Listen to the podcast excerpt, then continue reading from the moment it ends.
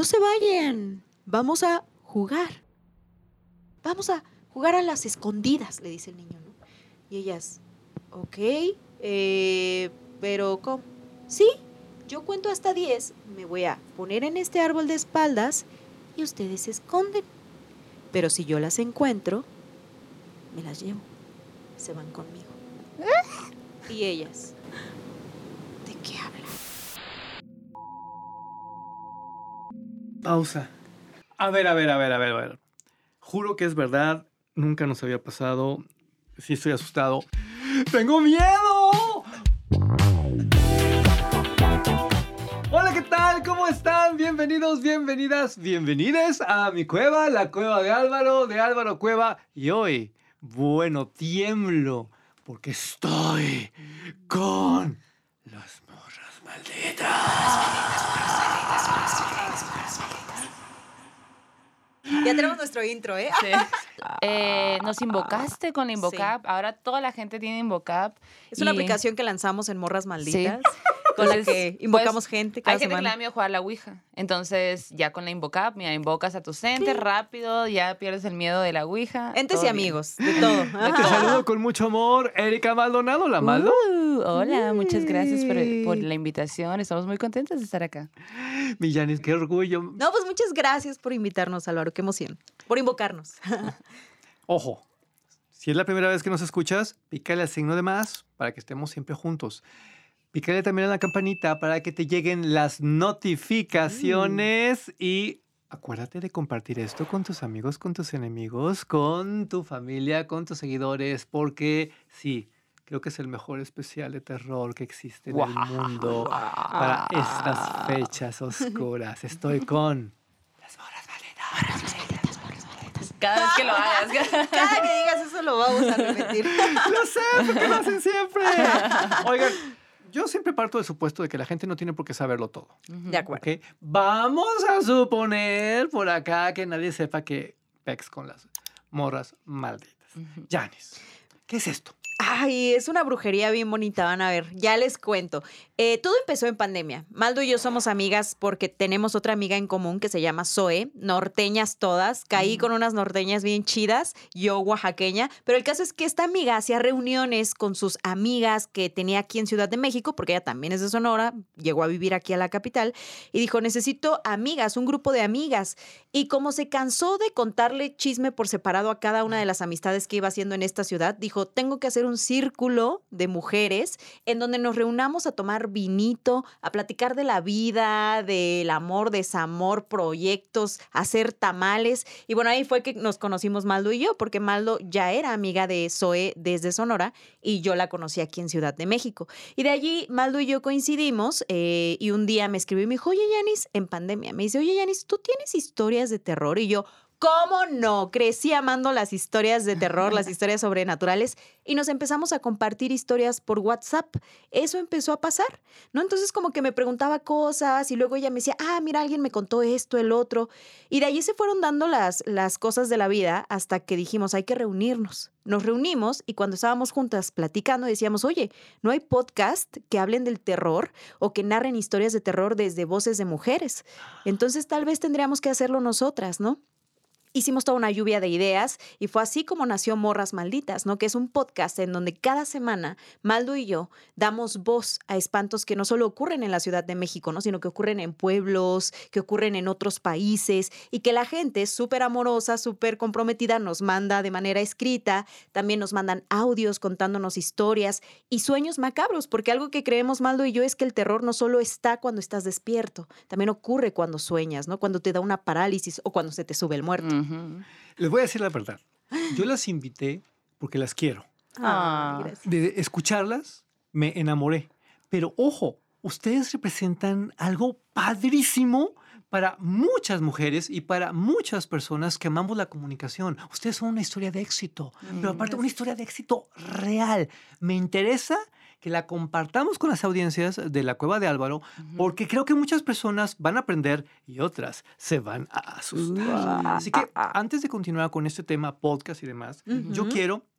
Ujú. que tú le cuentes a la gente, sí, ya sabemos que eres de Oaxaca, ok, pero tú eres dentista, eres enfermera, bien buza, hubiera sido Ay, dentista. luchadora. Nos hubiera hecho un paro a mí. Sí, güey. No, no. ¿De qué tipo de familia vienes? A lo Fíjate- mejor es una millonaria excéntrica, no Sí. sé. Mis papás son millonarios. Ah, no, no es cierto. No, bueno, en algunas cosas, en historias de terror sí. Ah, Sí. Pues mira, mi familia es de eh, una región de la Mixteca, en Oaxaca. Fue la primera, mi mamá fue la primera generación y sus hermanos que dejaron el pueblo para irse a estudiar a otros lados, para bajar a la ciudad de Oaxaca, ¿no? Y hacer vida allí. Entonces, lo que yo siempre comparto y que le platicaba a Maldo al inicio del podcast es que yo recuerdo mi infancia mucho con estas historias que se contaban por parte de los tíos. Y estas historias eran las cosas que habían ocurrido en la montaña, en el pueblo, eso que asustaba y que habitaba el monte, ¿no? Cuando ya estabas a deshoras, cuando te encontrabas esos espíritus de la montaña, ¿no? ¿Qué relación tenías tú con esas historias? ¿Sí te daban miedo o te Muchísimo. fascinaban? Ah, sí te daban Me miedo. daban mucho miedo, pero todos, todos en mi familia amaban esos relatos. O sea, siempre que nos veíamos, acabábamos en la mesa comiendo quesadillas con chiles rajitas en la noche y una sopita de fideo Y con café. cafecito. ¿Cómo Ajá. toman café, güey? Impresionante. Sí, sí, sí. Y contando historias. Y llegaba un punto en el que, por ejemplo, a veces mi tío Abel, que él es de otro pueblo, pero se casó con mi tía, que ella es de, de Tepejillo, de ahí de donde es mi familia, y decían, ya. Hay que irnos a dormir porque ya estoy teniendo demasiado miedo y ahí se acababan las reuniones. Entonces yo desde niña estuve conectada con lo sobrenatural, ¿no? Recuerdo perfecto esas historias que nos contaban cuando éramos niños y que pues ahí estábamos de chismosos, pero en realidad eran las conversaciones de adultos y los chiquillos andábamos ahí de que, oh, oh, no, Se Y, pues, apareció. Ajá, sí. Y de ahí recuerdo que un, el primer libro que yo le pedí expresamente a mi mamá fue uno de leyendas mexicanas que es de Murray Prisant, uno de esos que se venden en los puestos de revistas, pues, ¿no? Que traían La Mulata de Córdoba, La Llorona. No, hombre, yo ahí de que leyendo clavadísima. Y bueno, pues ya pasaron los años, siempre me han gustado las historias, soy el tipo de persona que te va a preguntar en algún momento si te ha pasado algo sobrenatural por naturaleza. Ahora ya me obligo más porque digo, pues ya tenemos que sacar contenido y material, pero ya en esencia ya era así. Y bueno, me vine a estudiar aquí a la Ciudad de México, estudié periodismo, estuve trabajando en un periódico 10 años, entonces pues ya cuando empezamos a hacer el podcast, dejé el periódico. ¿Qué tipo de periodismo hacías? ¿Periodismo deportivo? ¿Periodismo político? Espectáculos. ¡No! Sí.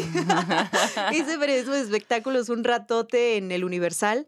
Estuve allí, ajá. Entonces me acuerdo que andábamos en chinga loca corriendo. De pronto me tocaban hacer los chacaleos, cubrir funerales, ¿no? Andar ahí en los conciertos. Y luego salía corriendo y me iba con Maldo, ¿no? A hacer de que nuestra transmisión en vivo y así.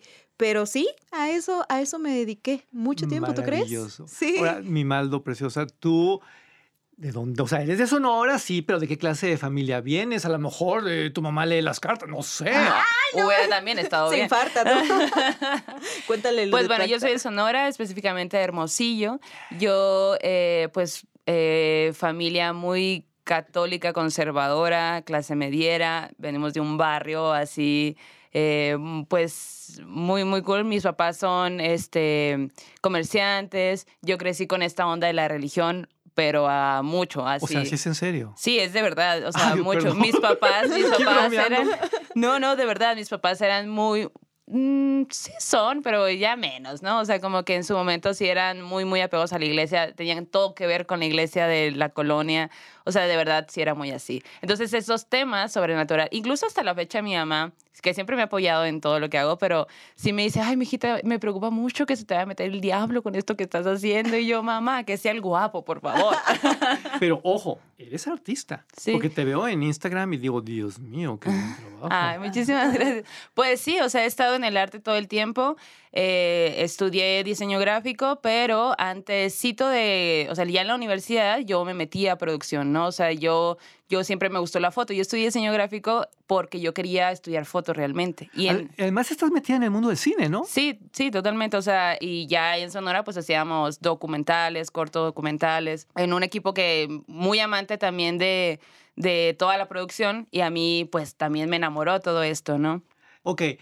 ¿Y ¿Con qué micrófonos, con qué equipo profesional? ¿Cómo, ¿Cómo hacen un primer podcast? Sí. Claro. Yo siento que ahí la Maldo fue la que puso toda la herramienta, ¿no? Porque ella como ya estaba en el mundo de la producción, del cine, de todo eso, y tenía amigos que tenían los materiales que necesitábamos, pues ya le dijo a sus amigos de que, eh, güey, préstame tu cámara. Ah, cámara ya tenían ustedes, ¿no? ajá. Préstanos los micros. Y fue básicamente por los compas que, que prestaron ese material para grabarlo y grabamos abajo de sus escaleras. Como Harry Potter. como Harry Potter. Las primeras Sí. veces, Ajá, sí. sí, Los primeros 20 capítulos, yo Sí, creo. sí, ¿Y sí, cómo sí. lo subieron? ¿A través de una app? ¿O se, con- se metieron a una compañía? Mm, ¿Cómo no, fue? Fue, sí, fue, eh, fue todo un viaje, o sea, re- o sea, pienso en ello y pienso, pues estábamos en pandemia, era el fin del mundo para un chorro de gente, no podíamos salir, todo el mundo tenía miedo.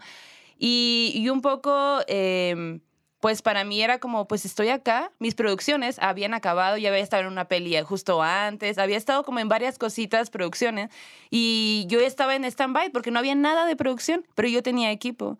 Y en ese momento eh, los temas de los en vivos empezaban a, pasar. Mi pareja hace en vivos, entonces como que estábamos muy relacionados como en eso. Teníamos fierros, las cosas que no teníamos, teníamos a la mano, súper cerquita, gente que pudiera prestarnos. Y cuando nos juntamos a grabar, ya que teníamos una... Es más, grabamos y no teníamos nombre, ¿verdad? No, ya Sí, ya teníamos, ya teníamos. teníamos. Sí, de hecho, lo, o sea, como No que acuerdo. lo que sí hicimos, que creo que eso definió mucho también el rumbo de Morras, fue tener una estructura muy organizada. O sea, antes de grabar ya Sí, sí, teníamos el nombre Es porque verdad, hicimos una reunión. Teníamos el nombre, pero habíamos definido cómo iba a ser eh, la escaleta de Morras, ¿no?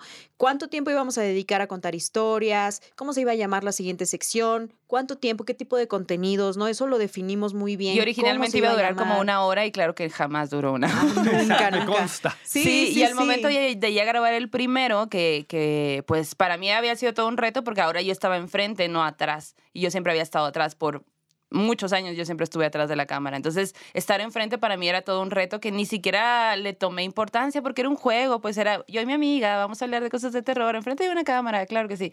Y empezamos a, a- bueno, yo empecé a editar y yo me estaba riendo cuando estaba editando, me estaba riendo y dice, qué chistosas somos. O sea, Y yo estamos de no, que diciéndole, tontada. no, no, no, hay que escuchar ese audio porque igual y eh, no queda tan bien, es Ajá. una prueba, eh, como que yo todavía con muchas Sí. reservas, ¿no? Y la maldo de que, güey, está súper divertido, hay que dejarlo. Y yo, ah, bueno, está bien, si está divertido, Sí. pues está divertido. Y una vez editado también, como, ¿y ahora qué? O sea, a subir a YouTube, pues yo sí sé subir a YouTube, pero eh, ¿y cómo le haces? Somos un podcast, ¿cómo se sube a, a una Audio, plataforma, ¿no? De audio. Pues me aventé unos tutoriales así de que, y raro, porque de hecho ya después nos metimos en una bronca porque hice, hice como una cuenta y luego hice otra cuenta y luego no sé qué. O sea, esas cosas que luego pasan porque te tiene que llegar un correo de co- confirmación, pues no te llega. Entonces te desesperas y abres otra cosa. Con otro, ah, bueno, ahorita pues todo bien, pero me acuerdo que sí, en ese hubo una temporadita donde, ay, pero esto qué es? ¿Y ese correo qué significará? Y bueno, te metes en una, en una cuestión ahí, pero bendito internet que hay tutorial para todo. Yanis, ¿cómo fueron los primeros comentarios de la gente cuando descubrieron a las borras malditas? Fíjate que algo que nos decían mucho era que generábamos, y hasta ahora todavía, por eso siento que el podcast ahí va viento en popa y vamos en buena dirección, lo que nos dicen mucho es que la gente siente que está con nosotras en nuestra casa, ¿no? Como que generamos esta sensación de, güey, estoy con mis amigas tomándome un cafecito virtual, un pancito virtual que nunca falta, ¿no? Yo como soy panera empecé a decir, y él les mando pan hoy, que no sé qué, y luego le mando, yo ahora les mando este pan, y ahora todas las semanas mandamos pan virtual a la gente, y pues ese es el perfecto acompañamiento de las historias, un cafecito y un pan. Y la gente decía eso, que les encantaba precisamente que les hiciéramos sentir en casa y que no era solo terror, sino que también nos reíamos, también reflexionábamos, también aprendíamos, cuando Maldo habla de artistas, ¿no? Con historias tan complejas. Eh, cuando hablamos de estas películas, cuentos, eh, libros, la gente es muy receptiva y también contribuye mucho. A mí me impacta cuando decimos, no, pues hoy recomendamos tal libro y nos taguean, nos dicen, ya lo compré, ya está en mi biblioteca. Eso, ¿no? eso es una joya, sí. Sí, De verdad, sí. Yo me acuerdo que me puse muy intensa recomendando nuestra parte de Noche de Mariana Enríquez, porque me gustó mucho, hacía mucho que una novela no me atrapaba tantísimo. Y yo estuve programa tras programa recomendándolo, recomendándolo. y hasta la fecha nos taguean de que ya lo compré. Y eso, pues que otra gente pueda acceder a esto, que diga, ah, estas morras lo recomendaron, seguro está bueno. ¡Wow! Se me hace grandioso. Eso. O el de Ave Barrera, el de El de restauración, Ave, ¿no? Que hasta la invitamos, una escritora eh, mexicana, ¿no? Que es una amiga nuestra también, que estuvo ahí en el podcast y hasta hoy, de hecho, en el grupo que tenemos, en la banda maldita del Mictlán ahí en Facebook, dicen, oigan, ya lo compré. No entiendo esta parte y a la gente pone sus Sí, comentarios. sí. Y nosotras sentimos que también es porque cuando hablamos de algo, de una recomendación de un artista, del- de, lo que sea, lo hablamos desde el, mira, yo descubrí que me gustó porque, no tanto como de- diciéndole a la gente, tendrías que verlo para que accedas a otro nivel de intelectualidad, Sí, no, sino ajá. decir, güey, nos Claro. voló la cabeza, ¿no? Está increíble. Y la gente dice, lo quiero, lo necesito, Sí. ¿no? Erika Maldonado, ¿en qué punto se dan cuenta de que esto es un éxito?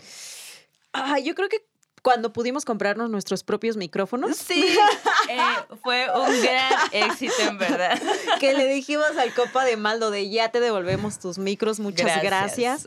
Fue cuando nos empezó a pagar YouTube, porque nosotras nunca pagamos publicidad, ni tampoco... Hasta la fecha no hemos pagado nunca nada de publicidad, jamás. Nunca, nunca, nunca. Eh, lo- se fue distribuyendo así de que la gente, me acuerdo que en los primeros en vivo que hacíamos, porque hacemos en vivo los lunes y programa normal los miércoles. Los lunes había tres personas en el en vivo, luego 10, luego 100, luego 500, luego 600, luego 700. o- A veces estamos con mil personas, ¿no? O sea, como que, y mucha gente lo escucha el otro día o días después y ahí va sumando números. Pero cuando empezamos a ver que ya había mucha gente y que YouTube ya nos decía, eh, güey, aquí les vamos a pagar un poquito de, de lanita, Sí. ya fue cuando dijimos, ok, ya es un proyecto que está generando, que está siendo autosuficiente, ¿no? Porque los primeros meses fue de que lo hacíamos porque nos interesaba el proyecto y porque queríamos hacerlo, pues, ¿no? Sí, sí. Y luego dijimos, ok, nos está pagando. O sea, nunca pensamos de cuándo No. nos va a pagar YouTube Ajá, hasta no. que empezó a pagarnos Sí. YouTube. Sí, siempre, sí fue un proyecto que empezó como por diversión. Y nos invitaron a la mole el año pasado, que hicieron una Edición de horror. edición de horror. Fuimos y resulta que ahí llegó gente y gente y gente y gente y gente. Y yo decía, no puedo ir al baño. O sea, wow, hay tanta gente, había fila para tomarse fotos con nosotras, para contarnos historias. Ahí, para mí, fue dimensionar, órale, Sí, ya en físico, o ¿no? sea, Cuánta gente. toda esta gente ya Sí. tienen cara, ya, o sea, te cuentan sus historias, están contentísimos de conocerte, o sea, eso fue una locura de dos días. Ajá. Janice, ¿cómo manejas la fama? Hola, pues no sé si diría ahí que la fama como tal, porque yo siento que todavía puedo salir a la calle y muy normal. O sea, de pronto me encuentro gente, pero no es tanto como que de ley cuando salgo me encuentre a alguien, ¿no? O sea, como que si no me produzco como en onda morras malditas, labios negros, todo, ¿no? Acá que me pongo, me, alisto, eh, puedo salir muy normal y de pronto alguien que me ve dice, ah, Janice, eres Janice, sí, pero de ahí en fuera, pues normal, o sea, como que siento que no ha afectado mi vida o que no la ha cambiado radicalmente ahorita. Eh, creo que lo que sí ha hecho es que me dio la posibilidad de vivir de manera distinta, porque antes como yo era reportera, pues 24/7 estaba trabajando, ¿no? Entonces, Dejaste tu trabajo de reportera para tiempo completo, morras. sí, sí, sí, sí, ajá. Porque ahora es reportera maldita. Ahora soy una reportera maldita. Y digamos que se siguen repitiendo un poco algunas cosas que hago con morras, ¿no? A veces eh, para las recomendaciones que dan miedo, que es mi sección, pues nos ponen entrevistas con distintos personajes y es algo que digo, bueno, yo ya lo he hecho en, en- en el periódico. Ma- Maldo, es fascinante que triunfes en la Ciudad de México. Es increíble que triunfes en el país, a nivel nacional, pero ojo, Colombia, Nicaragua, o sea, de muchos países Sí. les llegan mensajes, audios. Sí. Esto es un éxito continental. Ahí sí, o sea, wow. Sí, sí, pues creemos que las historias están en Latinoamérica, ¿no? En- si bien en México, pues tenemos muy, muy esta costumbre muy arraigado, muy este Día de Muertos, todo esto, ¿no? Pero sí para nosotras también fue una onda de que, órale, yo me acuerdo la primera vez que, ah, soy de Argentina, ¡Oh! nos mandaron una historia de Argentina y de Sí. que, ah, soy mexicano, pero vivo en Europa. Entonces como que todo esto, pues sí es una sorpresa, pero al final a la gente le gustan las historias, a la gente le gusta el terror, la gente quiere, con, o sea, si a ti te pasa algo sobrenatural, ¿a quién se lo cuentas? Que no te tache de lo que tú quieras, pues, ¿no? Que te quiere escuchar. Y fíjate, en Estados Unidos nos pasa mucho una cosa, que hay mucha bandita mexicana o de ascendencia mexicana que está viviendo allá. Y esa bandita nos escucha mucho porque le da nostalgia, porque cuando contamos las historias, no solo contamos el espanto, contamos acerca de los pueblos, de esa vegetación que ellos dejaron o que no conocen porque crecieron allá o que eh, no han visitado en muchos años. Entonces es como un paquete completo en donde hablamos de las tradiciones, de la cultura, del paisaje y de los espantos. Y la gente, ¡guau! Ya quiero regresar a México, ya quiero ir. Un chorro de bandita me dice, por tu culpa estoy yendo a Oaxaca. Mándame recomendaciones de Oaxaca. Y ahí, "Te, te, te, te, te". Sí, sí. Pero sí, así pasa con morras. Vi-. Visit Oaxaca, vamos a empezar a hacer una y publicidad. tenemos, sí, debería contratarnos el gobierno. Y- Y tenemos un lema es que es todo pasa en Oaxaca, porque Sí. un chorro de historias nos llegan de allá. Y cómo no, pues es Oaxaca. Todo Claro. pasa en Oaxaca. Para que vean que esto sí funciona. Sí. Pero a ver, Maldo, ustedes tienen una manera muy especial de contar las historias de terror. ¿Cómo se preparan? ¿Cómo las escriben? ¿Las están leyendo? ¿Se las aprenden de memoria? Sí. Porque como que las actúan y hacen ruiditos y Sí. hacen toda la producción, pero Los con sus efectos boquitas. espaciales. Efectos especiales. Pues sí, o sea, eh, como mencionábamos antes, sí, todos los capítulos tienen un guion. O sea, todos los, eh, todos los capítulos se preparan, todos los capítulos es como que, ok, en este capítulo vamos a hablar puras historias de hospitales o de panteones o de la, la, la. O a veces mezclamos, Ujú. pero sabemos que una es la fuerte, ¿no? Y quien haga el guion, porque nos vamos turnando, eh, por ejemplo, si ella hace un guion, yo no leo sus historias. Entonces, cuando ella me los narra, es una sorpresa. Entonces, realmente mis reacciones son, son una sorpresa, Ujú. o sea, porque lo estoy escuchando por primera vez como toda la gente. Pero lo que me encanta es que no se actúan. Porque No, yo de sí. repente oigo podcast y sí se nota que ya está como muy actuado esto. como de que, ajá, qué divertido. No, güey, así no es. Sí. O sea, o te diviertes o no te diviertes. Mi, Claro. mi regla es contar las historias como se las contaría a mis familiares, a mis amigos cercanos. Y creo que ahí ya le das un tonito distinto, ¿no? O sea, Ujú. como que incluso darnos permiso de reírnos dentro de la historia, Sí. porque una situación es chusca o divertida, jamás de la historia. Siempre de las situaciones que hay dentro de la historia, ¿no? Creo que eso le da mucho punch. Y a mí me encanta contar historias. Desde chiquita cuento historias. Entonces, ahora que las cuento, para mí es como, güey, me encanta. Y cuando la gente me dice así de, es que tus efectos, Janis, amo tus efectos, yo digo, lo logré porque haces que alguien se cague de miedo con solo hacerle. No, pero muy en serio mood. dentro de tu Ajá. historia. Sí, ¿no? cambias el mood. Ajá, ¿no? No es como fakearlo, es sentirlo, ¿no? Y cuando se hace un efecto es porque yo estoy sintiendo que ahí viene el lamento de quien Ajá, estaba sí. contando la Y historia. hay yo, ¡ah! veces que, y bueno, ahí se ve también la tabla de Yanis de teatro, ¿no? Porque ella estudió teatro. Yo no, yo no estuve relacionada en eso y a mí me cuesta mucho todo eso. Entonces, hay veces que digo, oye, Yanis, en esta historia hay un silbido, te lo avientas, ¿no? Ah, bueno. Y ya, se más la volteo a ver. Y ahí nos Sí. Y, y ahí nos vamos como que, también es un juego como de, bueno, yo jugué básquetbol mucho tiempo y en el básquetbol pasa que te unes tanto a tu equipo que con una mirada sabes que te viene, que te van a dar el pase, que lo que sea, ¿no? Y un poco es así, pues, Sí, ¿no? siempre. Estamos sentadas y yo la volteo a ver y ella ya está entendiendo lo siguiente que va, que va a pasar, pues, ¿no? Ujú. Eh, de una llamada, ya, ya, la estoy viendo, estoy la, la, la, ya viene el silbido, haz esto, esto otro, ese tipo de cosas. Sí. Juguemos. Yanis, cuéntame una historia de terror. Uy, ¿Qué tipo de historia La te más interesa? macabra y oscura La que del te duende, la del sepas. duende. La del duende. Ay, no, esa me ha hecho contarla no sabes cuántas veces. Es que es muy buena. La del duende, Sí, ok. la duende. ¿Sí? Sí, Va, es- ok. Una vez ella se va a visitar a su tío abuelo, que, que vivía en un pueblito, y estaban ahí comiendo cuando de pronto el tío abuelo le dice, oye, te voy a contar algo que me pasó cuando yo era chavo. Y ella sigue que, pues, a ver, cuéntame qué fue. Y resulta que cuando el tío abuelo estaba estudiando por ahí, pongamos, yo me lo imagino, onda la prepa, un poquito empezando la prepa, pues él tenía que viajar del pueblo a la ciudad más cercana porque ahí estaba la escuela. Entonces, en periodos vacacionales o así, o de descanso, él se iba al pueblo con la, a, la, a la casa de la familia y pues ahí en la casa de la familia estaba su mamá, estaban sus hermanas y tenía sobrinas gemelas. Entonces, eh, dice, yo recuerdo que una tarde eh, la familia tuvo que salir porque tenían pues pendientes y se fueron a acabarlos y como yo iba a estar trabajando en unas composturas que teníamos que hacer en casa, me dijeron, oye, te dejamos a las gemelas, échales ojito. Y ellos vivían en una casa muy amplia, como pues es en los pueblos, estas casas grandes, yo me lo imagino de adobe, larguísimas, ¿no? Y enfrente hay otra casita y luego otra por allá. Y tenían un patio tan grande que se conectaba con el monte, pues, ¿no? Con el cerro. Privilegios de vivir en, en el pueblo. Pero bueno, el caso es que em, se va la familia, se quedan las gemelas, ellas tendrían cinco o seis años aproximadamente, y pues él las estaba escuchando jugar en el patio.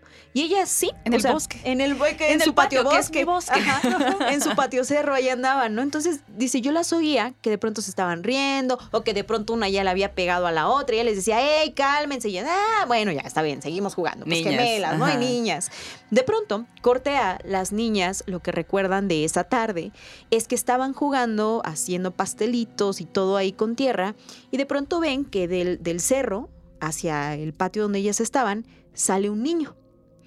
Y es un niño que viene vestido de un blanco impecable y trae además un sombrero de palma gigantesco. Este sombrero está tan grande que le tapa parte de la cara, ¿no? Entonces, como para saludarlas, el, el niño gira un poco la cabeza y les dice, hola, ¿qué hacen?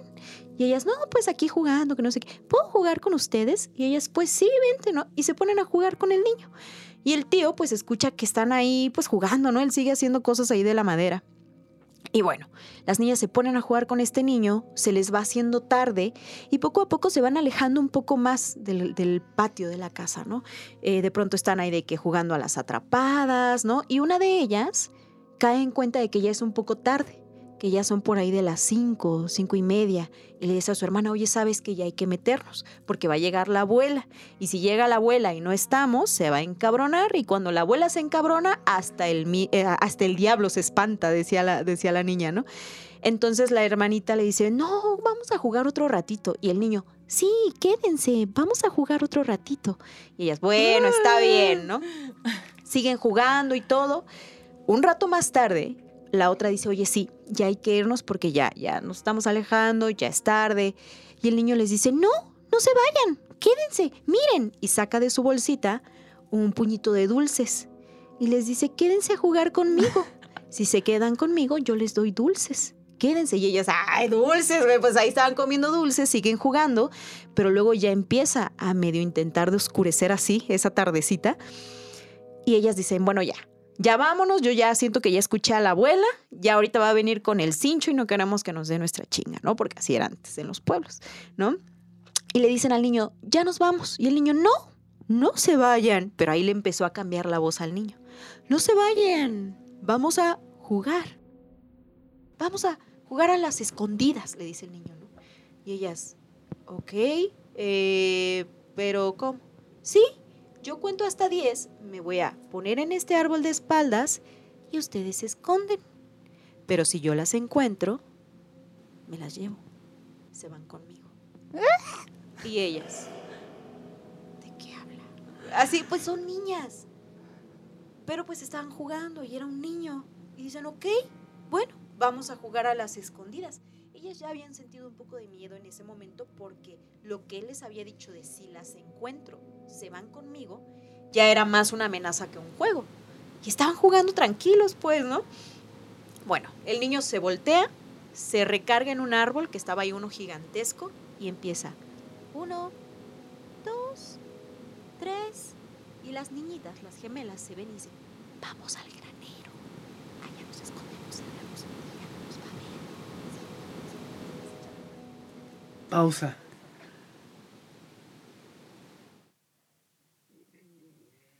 Estás contando esta historia y el equipo tronó. ¿Qué? Believe it or not. El equipo tronó. O sea, está- nunca nos había pasado en todo el tiempo que tenemos haciendo esto. No, Años, o sea, sí, sí. justo en el Eh, momento justo, clave. y eso que- no. Ver. eh, ahorita van a entrar o va a pasar Sí, algo. va. Lo- tú me dices, Jorge, cuando lo hayan resuelto Va, y a partir de qué momento tiene que retomar eh, Janis la historia. sí, sí, sí.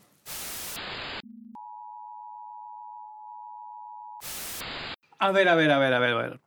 Juro que es verdad, nunca nos había pasado. Siento pena, sí estoy asustado. Estamos, estábamos aquí en medio de la narración y Sí. tronó el equipo de la cueva de Álvaro, como jamás había ocurrido. Y yo les ofrezco una disculpa. Vamos a retomar la narración de Janis. Eh, no me lo explico. O sea, yo sé que suena como entre chiste preparado. No. loco! O sea, no. Y ese equipo de última generación y, o sea, no.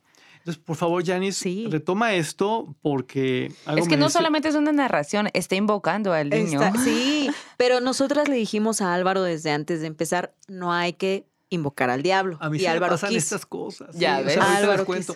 Venga, venga, mi Bueno, ok, les estaba platicando que, bueno, llega un momento en la tarde cuando ya empieza a oscurecer un poco, que una de las gemelas dice, oye, ¿sabes qué? Ya, ya hay que meternos. Siento que ya escuché a la abuela que nos gritó, si no ahorita va a venir con el cinturón y nos va a dar una, porque eso pasaba antes en los pueblos. Entonces eh, le dice a su hermana, ya, ya hay que irnos, ya vámonos. Y el niño que estaba con ella les dice, no, no se vayan, pero ya con una voz que empieza a cambiar. Vamos a, vamos a jugar a las escondidas. ¿Quieren? Y ellas, qué raro. ¿Qué les parece? Perdón, se quedó en este vibrador mi teléfono. Ah, ya. El niño les dice, no se vayan, vamos a jugar a las escondidas. Y ellas, güey, ¿qué pedo con su voz? Y ellas de que, ok, pero ¿cómo y cómo? Sí, miren, yo cuento hasta 10, ustedes se esconden y si las encuentro, se van conmigo.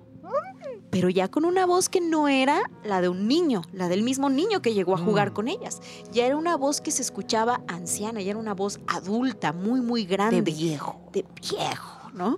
Entonces las niñas dicen, ok, bueno, pero pues ellas jugando al mismo tiempo, pues, ¿no? Tampoco se pusieron a pensar en otra cosa. Este niño se voltea, había un árbol gigantesco, se recarga sobre el árbol y empieza. Uno, dos, tres, y las niñas, vámonos, vámonos, vamos a escondernos al granero, ahí no nos va a encontrar. Y la otra, sí, sí, sí, vamos. Y se echan a correr, se van corriendo al granero. Era un granero de madera que tenía pues estas rendijitas por donde ellas así de que, ok, nos metemos, nos agachamos, nos, nos hacemos bolita y ahí no nos va a encontrar, ¿no? Mientras tanto el niño seguía. Cuatro, cinco, seis, con una voz súper cambiante. Corren, abren la puerta del granero, se meten, cierran el granero por dentro. Se ponen de cuclillas y ellas, shh, no te rías, no te rías. Y la otra, "Jiji, es que, ya sabes, pues estaban tonteando las niñas, pues, ¿no? Agáchate, agáchate. Siete, ocho, nueve. Y en eso ellas shh, se agachan lo más que pueden, cierran los ojos esperando a que dé el último número, pero obviamente abren los ojos de nuevo al ver que no lo pronuncia. Cuando ven sobre la en medio de la rendijita, en el árbol ya no estaba el niño. Y ellas se voltean a ver entre ellas de que qué onda, qué está pasando. Antes de que pudieran decir cualquier cosa, atrás de ellas se escucha. ¡Diez! ¡Las encontré! Y ellas, ¡no, no, no! Se levantan corriendo, tratan de abrir el granero y no pueden. Y el niño está adentro del granero. ¿Cómo llegó? ¿En qué momento llegó? ¿Cómo le hizo? Y en eso, el tío que estaba allá afuera trabajando en el otro lugar, sale corriendo, deja todo lo que está pasando porque dice, ahora sí ocurrió algo grave. Y logra abrir el granero, salen corriendo las niñas y las niñas, tío, tío, llorando espantadísimas. El niño, el niño, el niño. El tío, tratando de descifrar todo lo que está pasando, les dice, agárrense a mis piernas, agárrense a mis piernas, ¿qué está pasando?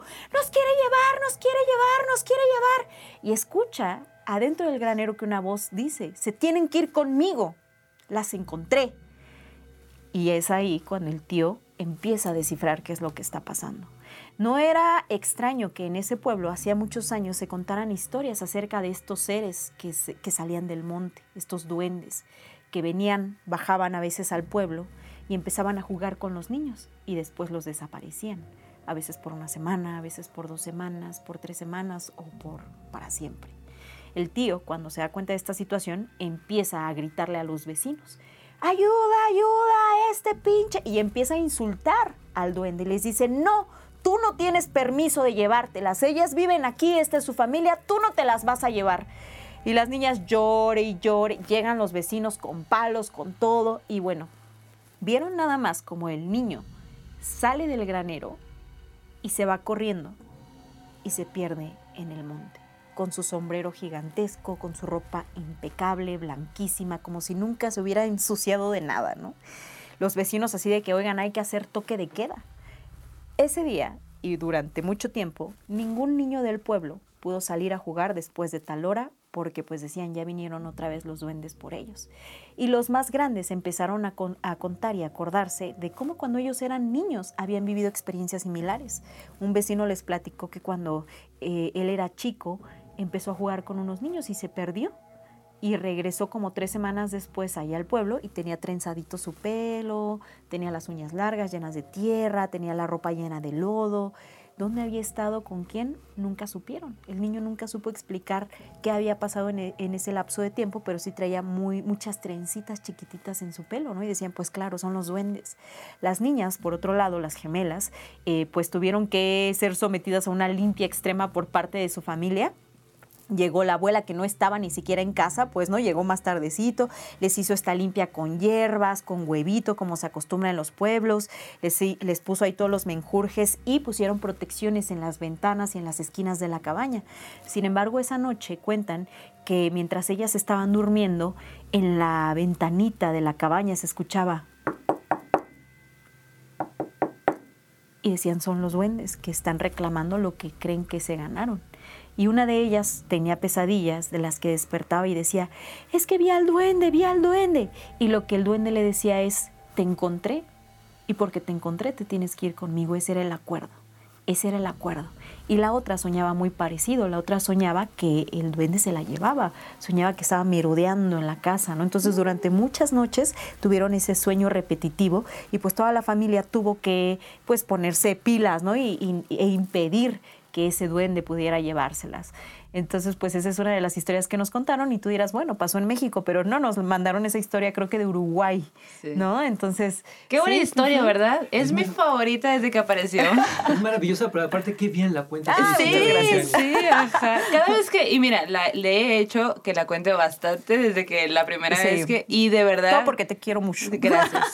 De verdad que, ajá, cada vez que la escucho, me da una onda de que digo, uy, qué miedo ser esas niñas, me imagino todo, todo, todo. Por eso ustedes son las morras malditas. Las morras malditas, morras malditas.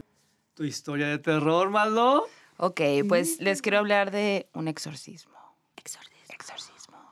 Eh, en esta historia es muy curiosa porque normalmente cuando hablamos de este tipo de temas, cuando los vemos en el cine, cuando leemos al respecto, siempre es una visión de en tercera persona. Estás viendo a la persona que está siendo poseída, digamos, ¿no? Esta historia es una historia que nos manda una morra maldita, muy maldita, que nos cuenta cómo a ella le pasó y cómo ella lo vivió. Y es muy, es una historia muy fuerte porque justo tienes una nueva visión, ¿no? De la persona posesa. Ella dice que em, en su familia existe pues el, como este don, ¿no? De, de poder ver cosas, ser perceptivo y todo lo demás. Y ella ha crecido eh, bajo esto, bajo, este concepto. Ella tenía mucho esta onda de que decía, es que yo no quiero, o sea, yo quiero ser normal, vivir una vida normal, ser lo más normal que pueda ser una persona, ¿no? Pero pues hay cosas de las que no te puedes zafar, pues no, hay herencias de las que no te puedes zafar. Y, ella de repente notaba cositas o sentía cosas y ella trataba como de que no, no, no, no, no prestar atención. Eh, una noche cuenta ella que estaba durmiendo. Dice, yo estaba durmiendo y de pronto de la nada, por ahí de las 3 de la mañana, yo me despierto. Y siento que en mi cuarto el ambiente está cambiando, como que se siente más frío, como que, como que hay una sensación de miedo, de suspenso, chicloso sobrenatural, le decimos en Morras Malditas. Y eh, nos dice que no podía dormir. Un poco le empezó a doler la cabeza y dijo, ay, me duele la cabeza, ¿por qué me desperté? Qué raro. Bueno, agarró su celular y se puso como a, pues ahí ver, scrollear, ¿no? Así, scrollear. Pero la luz del celular era tan fuerte que hacía que le doliera más la cabeza. Dice, no, no, no, no, no, ya tengo, no, no, no puedo estar viendo eso, me está doliendo mucho. Una parte de ella decía, voy por una pastilla. Y otra parte de ella, que no alcanzaba a entender muy bien de dónde venía, decía, no, no vayas, se te va a quitar ahorita, no pasa nada. Pues se duerme. En la mañana despierta y lo primero que se da cuenta es que al abrir los ojos tiene un dolor de cabeza así como, ah, como muy horrible, como una migraña fuertísima. Y lo que hace es eh, agarrar su celular para marcarle a su mamá.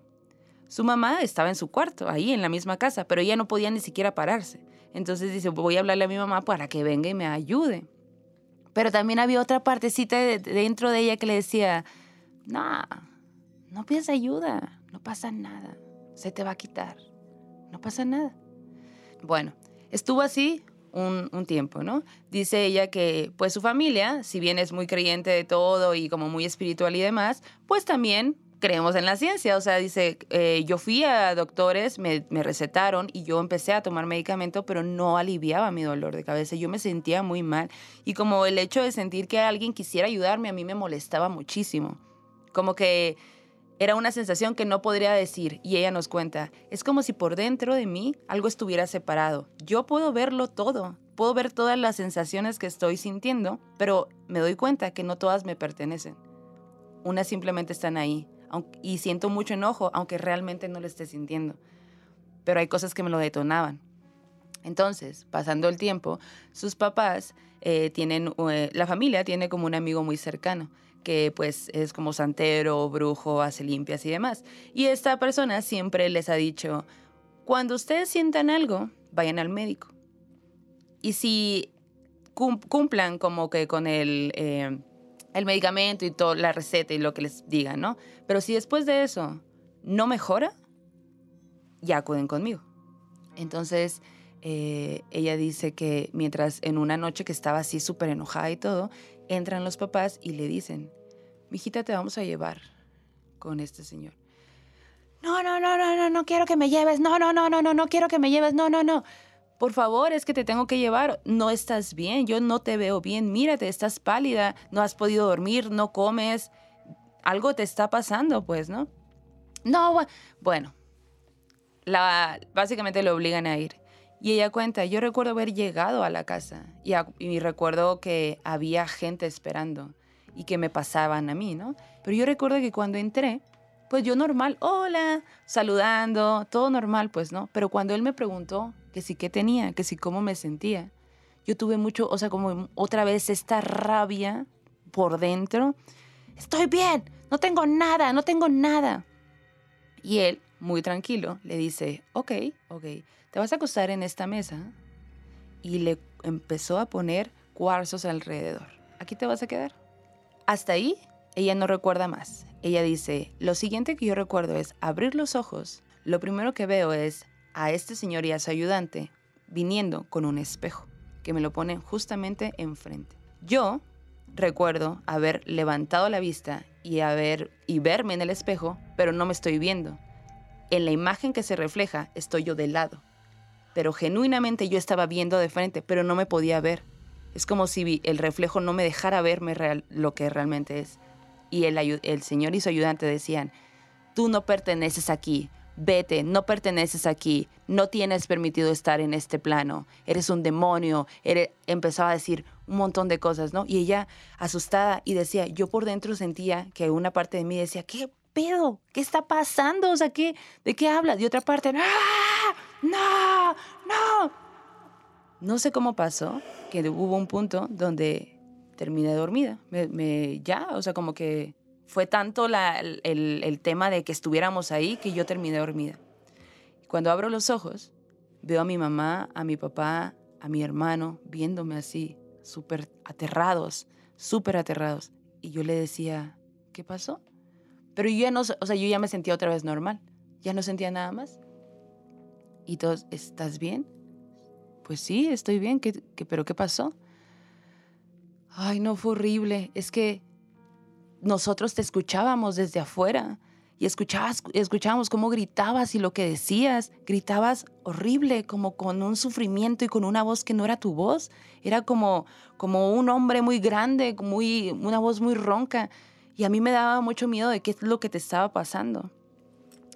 Ella dice que salió de este lugar y que toda la gente que estaba esperando se quedó así viéndola de ¿qué te pasa? Y cuando ella se vio en el espejo, ya se pudo ver normal, estaba pálida, pálida, así, ¿no? Va con esta señora y le dice, ¿qué es lo que me está pasando? En tu cuarto hay un trabajo. Hay un trabajo que le hicieron a alguien más. Y como tú eres una persona perceptiva, estos seres entraron en ti, pues para manifestarse. ¿Cómo ves? ¡Qué cosa tan espantosa, Dios mío! Oye, me acordé de la, la historia del señor del panteón. La ¿Cuál? de si tanto quieres irte con ella. Ay, sí. Uy, no, es que mira, tenemos tantas historias Sí. que luego una historia saca otra historia y otra historia y otra historia. Sí, sí. ¿Cómo se protegen espiritualmente, Janis? Yo voy a misa. Ah, no es cierto. ¿cuándo? Somos las menos religiosas del mundo mundial. Pero fíjate que eh, yo lo que tengo mucho es que en mi casa, en mi habitación, tengo una especie de altarcito, no a alguien en específico, o sea, yo tengo un altarcito donde hay pan de muerto oaxaqueño durito de hace dos años pegado como decoración, tengo unas calaquitas porque me encantan las calaveritas, tengo velitas, tengo la foto de mi mamá. Cuando me siento pesada de energía o así, pues quemo el palo santo, ¿no? Como que hago mi quemita de hierbas, me pongo mezcalito en la nuca, porque en mi familia era mucho de eso, ¿no? O sea, cuando te espantas en Oaxaca, digo, mucha gente lo hace de maneras muy variadas, pero en mi familia era pasarte un huevito en todo el cuerpo, romper el huevito, ver cuántas burbujas le salen, tirarlo, desecharlo, ponerte mezcal en la nuca, ponerte mezcal un poco en la cabeza, en Tomártelo. la mollerita, tomártelo, obviamente, ¿no? Yo no siento como tal que abramos como algo negativo. O sea, al hacerlos presentes, al traerlos a la, a- como a conversación en la mesa, no siento que sea de una forma que nos, porque no nos burlamos, no, no, ah, somos muy respetuosos, entonces siento que justo, ¿no? Hablamos de eso y incluso eh, a estos entes es como, hey, están hablando de mí, a huevo. O sea, Soy famoso en el Espérame. mundo de los vivos. Yo soy bastante especialito, ¿eh? Y yo no Ay. creo en los programas de brujería y en los programas sensacionalistas y en las- estas cosas que de repente uno se encuentra, sobre todo en la televisión. Ujú. Con ustedes es diferente, Ah. Ah. porque con ustedes sí es de verdad. O que ustedes no son unas charlatanas que anden por ahí haciendo negocio a partir de. No. O sea, ustedes canalizan las historias del público, ustedes permiten esta interacción maravillosa Sí. global, única. Yo no sé si sea porque son mujeres, yo no sé si sea porque ustedes energéticamente traen algo distinto, pero sí se siente una gran diferencia respecto a muchos, muchos otros contenidos que existen en el mercado. Permítanme felicitarlas. Muchas Ah, muchas gracias. gracias. Te recuerdo, La Cueva de Álvaro es una producción de N Podcast. Estamos presentes en todas tus plataformas favoritas, las que ya conoces. Por favor, pícale al signo de más, síguenos. Te suplico, a la campanita también pícale para que recibas todo el tiempo las notificaciones y, por favor, comparte esto con tus amigos, con tu familia, con tus seguidores. Es muy especial. Considéralo el mejor regalo que te puedo hacer en estas fiestas, en este Día de Muertos, porque estoy con las mejores. Ajá. Estoy con las moras malditas. Maldo, ¿con qué te despides? Pues con agradecimiento, muchas gracias por eh, la- esta invitación, por abrirnos la puerta aquí a tu estudio, por dejarnos contar tus historias. Quedamos súper pendientes de escuchar las, las tuyas, porque ya sabemos que tú también ahí tienes, tienes, tienes una, un don. Mucha tela de dónde La cortar. verdad, sí. Te, te extendemos la invitación para que vengas a grabar con nosotros, por Cuando supuesto. gusten. Ah, bueno, ahorita te doy Ah, las ahorita fechas de sí. una vez. Vamos, nos ponemos de acuerdo.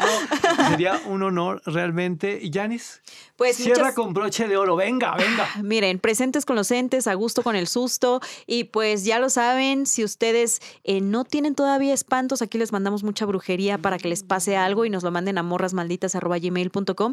Y decimos siempre esto en Morras, ¿no? Eh, contar las historias sobrenaturales es también mantener vivas a veces a personas que ya no están en esta dimensión, sino que ya trascendieron. Es mantener vivos lugares, es mantener vivas culturas, ¿no? Entonces, la mejor forma de, de, pues estar presentes es compartiendo esas historias, ¿no? No dejarlas morir, porque ahí sí está gacho el asunto, ¿no? Sí, Entonces, no si usted tiene una historia, cuéntela. Cuéntela para que siga viva. Entonces, pues gracias a toda la bandita, gracias a ti, Álvaro. Yanis, Erika, gracias. Las quiero. Mm. Hoy las admiro más y me despido como jamás me he despedido de la cueva de Álvaro. Viva la muerte. Uh, presente con los entes. Adiós.